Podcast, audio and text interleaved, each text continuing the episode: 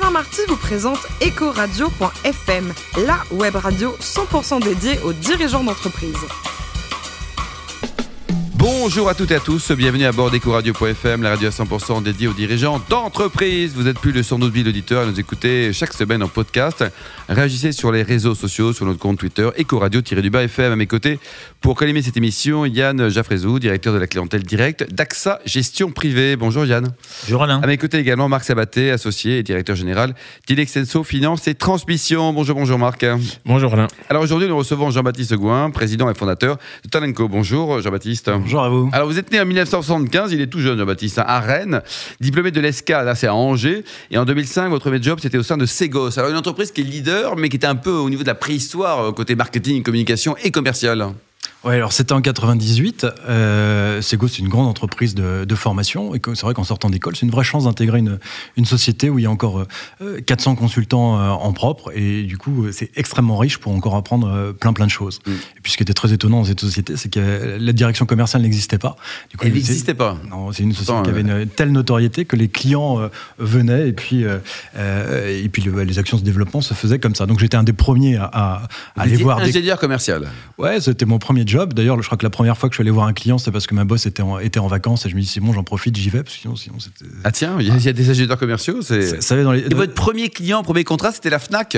Vous en gardez un bon souvenir? Un, des Un des plus gros, c'était c'était la Fnac, effectivement. On a formé tout le management de la Fnac et à l'époque, euh, dans, dans le secteur de la formation, euh, on faisait pas semblant de former. Je me souviens, c'était- il y avait quatre modules de trois jours euh, pour former les managers. quoi. Aujourd'hui, Ouais, on est rentré sérieux, dans, quoi, dans un hein. Voilà. Vous avez rejoint également en 2011 une filiale de Manpower, euh, Right Management. C'était une belle aventure aussi? Très riche, extrêmement riche. euh, une entreprise américaine avec des, des- des principes euh, euh, américains également. Reporting, structuré. Beaucoup de reporting, voilà. Donc euh, le, le mix des deux fait une, fait une expérience assez riche en fait, voilà. Mais et, et des aspects de sur les RH et de conseil RH qui, qui étaient qui étaient assez variés en fait avec ces, Bah, c'est bien ça.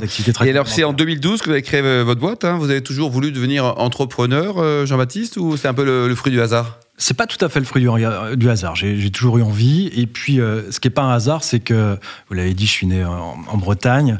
Euh, Et fier de l'être, et breton, fier de l'être, hein. hein. Vous n'êtes pas breton, vous, Marc Sabaté, non? Vous avez quand même une acquaintance euh, sur une île, non? J'ai un petit, un petit coin de mon cœur euh, vers l'île aux moines, dont bah, la Vous perle du golfe du Morbihan. magnifique, Ah ouais. magnifique. Et vous, vous êtes d'où, Yann? Ah bah, breton. Ah, breton aussi Ah bah, Mais 100%. breton d'où, alors? Il y a Bah, du Yann, centre. euh, enfin, Là où il n'y a rien. Là où il n'y a pas de mer, il n'y a rien, quoi. Mais il y a des bretons, quand même, paraît-il. Bon, alors, revenons vers vous, donc, Jean-Baptiste. La création de la boîte, euh, un choix délibéré, une envie, le hasard? Alors, un choix à la base personnel qui est plutôt de revenir dans l'Ouest et donc euh, de monter euh, Talenco à, à- à Nantes, même si aujourd'hui notre activité est essentiellement à, à Paris. Et puis surtout un, euh, un besoin et une envie, euh, puisque l'ambition de Talenco était de ne laisser personne rater le virage du digital. D'accord. Euh, on est en 2012. D'ailleurs, on parle de Web 2.0, de numérique, de digital. On ne sait pas très bien comment, comment, comment nommer ça. Et ne laisser personne rater le virage du digital, c'est à la fois accompagner l'entreprise dans sa transformation et puis aussi chaque collaborateur, puisque les impacts sur les, sur les métiers sont énormes. 60% des, des métiers de 2030 n'existent pas encore. Et là, les prestations, donc, vous les dispensez auprès de, de petites sociétés, de moyennes sociétés, de, de grands groupes, Jean-Baptiste Gouin Euh, très très vite, on est plutôt happé par des grands groupes, donc Ouais. des, grands groupes parisiens, c'est AXA, c'est Danone, c'est Nestlé, euh, puisque beaucoup plus euh, aiguisé sur ce qu'est-ce que c'est que cette transformation digitale, et puis un vrai sentiment d'ur- d'urgence à se transformer, beaucoup plus que les, que les ETI finalement. euh, donc voilà, donc historiquement, et ça continue aujourd'hui, nos clients sont plutôt plutôt de grands groupes. Marc oui, vous parliez de digital, euh, on parle de digital learning, de social learning. Qu'est-ce qui est au cœur du développement de Talenco? Ouais, la première chose qui est au cœur de notre développement, c'est de comprendre qu'est-ce que c'est que cette révolution digitale. Ah, ça, c'est pas. c'est- bon début, ça. Euh, parce qu'on associe souvent digital à, à la technologie. Euh, pour nous, c'est qu'un seul des piliers. Donc effectivement, il faut comprendre qu'est-ce que c'est que l'intelligence artificielle, qu'est-ce que c'est que le big data, le blockchain, etc. Mais il y a quand même trois autres piliers qui, qui, qui poussent assez fort. Il y en a un deuxième qui est avant tout, et c'est sans doute ça, cette transformation digitale, c'est de comprendre de nouveaux usages, de nouveaux usages clients, mais aussi des nouveaux usages collaborateurs. Il y a aussi un, un nouveau scope concurrentiel. Je connais pas un secteur d'activité qui voit pas débouler un certain nombre de startups ou de, ou, ou de nouveaux acteurs sur leur marché.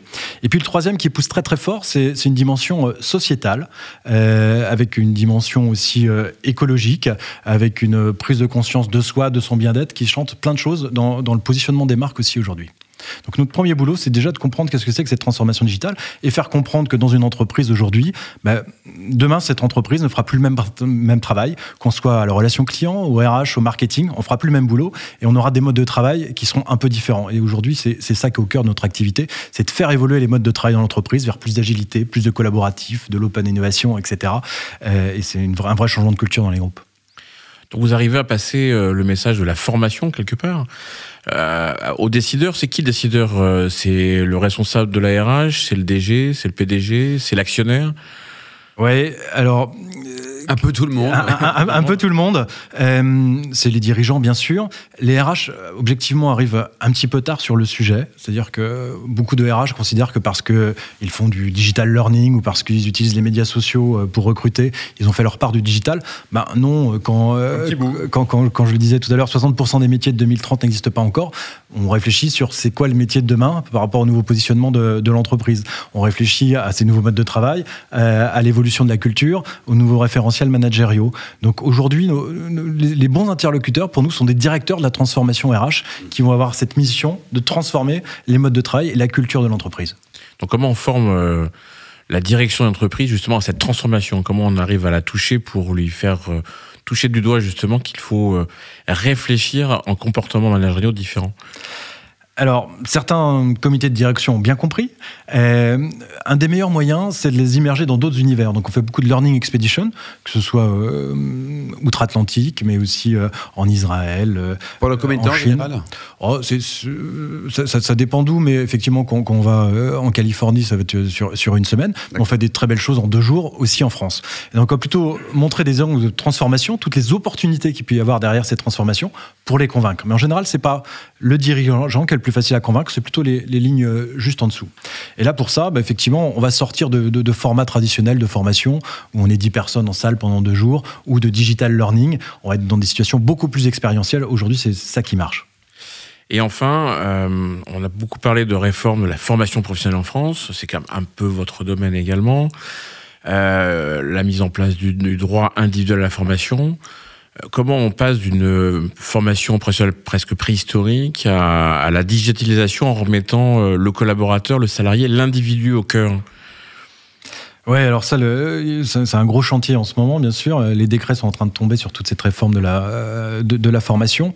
Bon, le premier grand euh, changement, c'est effectivement que ça donne des droits individuels. C'est-à-dire que, au-delà de, de, cette réforme, je crois qu'il y a un sujet de fond pour tous les collaborateurs c'est de considérer que ça devient de plus en plus de leur responsabilité de euh, développer eux-mêmes leurs compétences. L'entreprise sera, toujours là, mais il y a tout un tas de compétences où il va falloir les responsabiliser euh, fortement.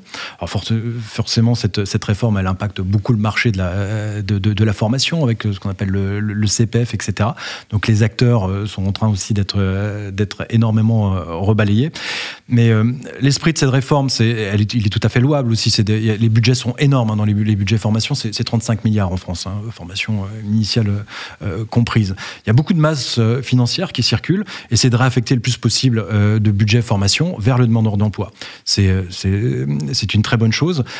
maintenant, il ne faut pas oublier que le plus simple pour développer l'employabilité des personnes, c'est quand même quand ils sont encore en poste. Et ça, il ne faut pas l'oublier. Yann, vous êtes toujours en poste, vous hein? Toujours. Comment est-ce que vous en êtes arrivé à catégoriser les six comportements clés du consommateur? Alors, Biopo, alors je, détaille les six comportements. C'est bavard, impatient, omni, partageur, autonome et unique. Ça me rappelle quelqu'un, ça.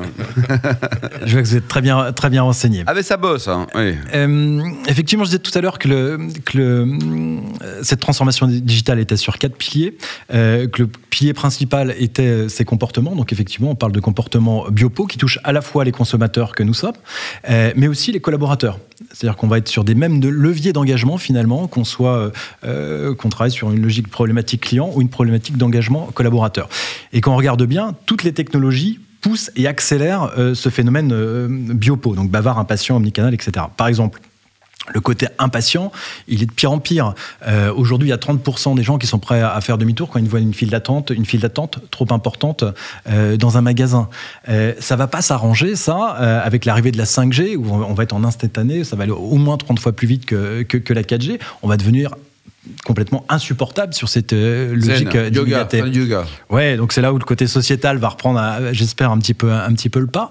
Mais euh, pour travailler ça, on observe euh, les tendances technologiques et surtout les niveaux d'appropriation qu'il peut y avoir chez les, chez les usagers. Donc on a fait euh, pas mal d'études là-dessus. On est forcément en veille un peu, euh, un peu partout, beaucoup aux États-Unis, euh, au CES, ou alors beaucoup aussi dans le secteur du retail, le Big Retail Show. Et, et- et très clairement, euh, il y a quelques années au Big Retail Show, euh, c'était un festival de technologie. L'année dernière, on a dit euh, finalement, euh, peut-être avant de traiter ce festival, on va peut-être gérer la file d'attente. C'est pour ça que vous faites plus l'attente euh, chez, chez, chez McDo. Euh, et là, on n'est pas forcément sur des solutions technologiques. Enfin, direct sur le hamburger. Quoi. Ouais. Exactement. Et ce que dit par exemple le NRF cette année, c'est de se dire, euh, c'est de pousser cette dimension sociétale et dire euh, l'entreprise, elle n'achète plus simplement parce que vous ne euh, salissez pas la planète, mais vraiment en quoi vous contribuez à rendre le monde meilleur. Et ça, c'est quelque chose de très très fort en ce moment. Yann? Oui, vous parliez justement du, du CES, le, Consumer Electric Show, qui est pour vous incontournable pour euh, déceler les opportunités des nouveaux acteurs. Donc, quels sont pour vous les, grands changements à venir qui ont pu être euh, perçus lors du dernier E CES Bon, je- clairement, on en parle beaucoup, hein, c'est pas, pas un scoop, mais euh, l'intelligence artificielle est, est- est partout. Euh, elle va vraiment changer nos, nos- nos quotidiens. On a tous, ou de plus en plus, même en France, euh, des petites enceintes euh, où on dit euh, OK Google ou, ou- ou bonjour Alexa. Euh, donc ça, c'est-à-dire que notre interface va devenir de moins en moins le smartphone, mais effectivement va, va, va être, euh, va être la voix. C'est beau, c'est effrayant ça? C'est un peu des deux. Mm. C'est un peu des deux, c'est-à-dire qu'il y, a- il y a une data qui se balade et euh, il y a des oreilles qui nous écoutent en permanence. Euh, voilà, donc tant que c'est fait dans un objectif. Tant que c'est à la radio, tout va bien. Ouais, exactement. Euh, voilà, mais cette intelligence artificielle, elle, on va la trouver partout dans la voiture autonome, par exemple. Bon, c'est assez génial ce qu'on peut faire et, et imaginez tous les usages qu'on peut avoir derrière avec cette voiture autonome qui va vous emmener directement au restaurant et se garer tout seul. C'est K2- c'est K2000. Et enfin, justement, vous parliez aussi de menaces qui peuvent être décelées lors du, du CES. Vous avez des exemples? Bon, les, vraies menaces, elles sont sur cette maîtrise de la technologie. Je trouve qu'on n'en pa- parle pas beaucoup, mais il y, a une vraie notion de transhumanisme. Est-ce qu'on est sûr de vouloir mettre la technologie au service de l'homme et de garder la main là-dessus? Euh, c'est un vrai vrai sujet. Euh, on le voit euh, tout un tas de métiers qui sont en train de, disparaître avec l'intelligence artificielle. Pourquoi pas? Ça, ça- C'est pas forcément des métiers pénibles, hein, mais on, arrive sur des compétences, cognitives. Enfin, il faut être sûr que cette, technologie soit reste au service de l'homme. Et, ça, ça doit être un souci permanent. Pour être calme et zen, euh, quand on joue au golf depuis un an et demi, on est bien au golf ou pas? C'est parfait. Ouais. C'est parfait. Ça parce vous calme ou ça vous excite le golf Ah non, moi, ça, me calme énormément. Ça m'excite toute la semaine, mais ça me calme énormément sur le terrain. Bon, côté foot, vous préférez Vitré ou Nantes? Mais, euh, on, on a malheureusement perdu en quart de finale la semaine dernière. Bah ouais. Mais bien sûr, j'étais avec une écharpe euh, rouge et jaune, plutôt côté vitré. Et alors, côté cuisine, il paraît que vous êtes le champion olympique de la préparation des coquilles Saint-Jacques. Alors, comment vous les préparez, vos coquilles Saint-Jacques? Ça, c'est vraiment un- un- une, une question intéressante. Alors, c'est sans doute mon plat préféré. Euh, J'avoue que c'est- je suis surtout fan de celle de ma mère. Elle hésite, Oh, euh, oui. elle hésite beaucoup moins. Beaucoup On l'embrasse. Quel est son prénom, d'ailleurs Marianique. Ah. Elle hésite beaucoup moins que moi C'est très breton, Yannick. hein. Oui, oui. à mettre du beurre. Euh, non, mais si, si vous voulez venir dîner chez moi, je serais ravi de vous faire un, Bah, ça un foie bien, gras, par il y a exemple. 112 000 auditeurs, vous avez une grande table, j'espère en tout cas. Quoi. Alors pour terminer, côté cause humanitaire, pendant 15 ans, vous avez soutenu à bras ouverts et aujourd'hui vous êtes très impliqué dans Bretagne Atlantique Ambition. Qu'est-ce que c'est? Bretagne Atlantique Ambition, c'est un fonds de dotation qui est né il y a 4 ans maintenant. C'était créé par des Bretons, de- des entrepreneurs bretons, Roland Beaumanoir, le fondateur du groupe Beaumanoir, euh, Christian Rouleau, le patron de, de, de Samsic. Et l'objectif, c'est de financer de la recherche sur les maladies du cerveau.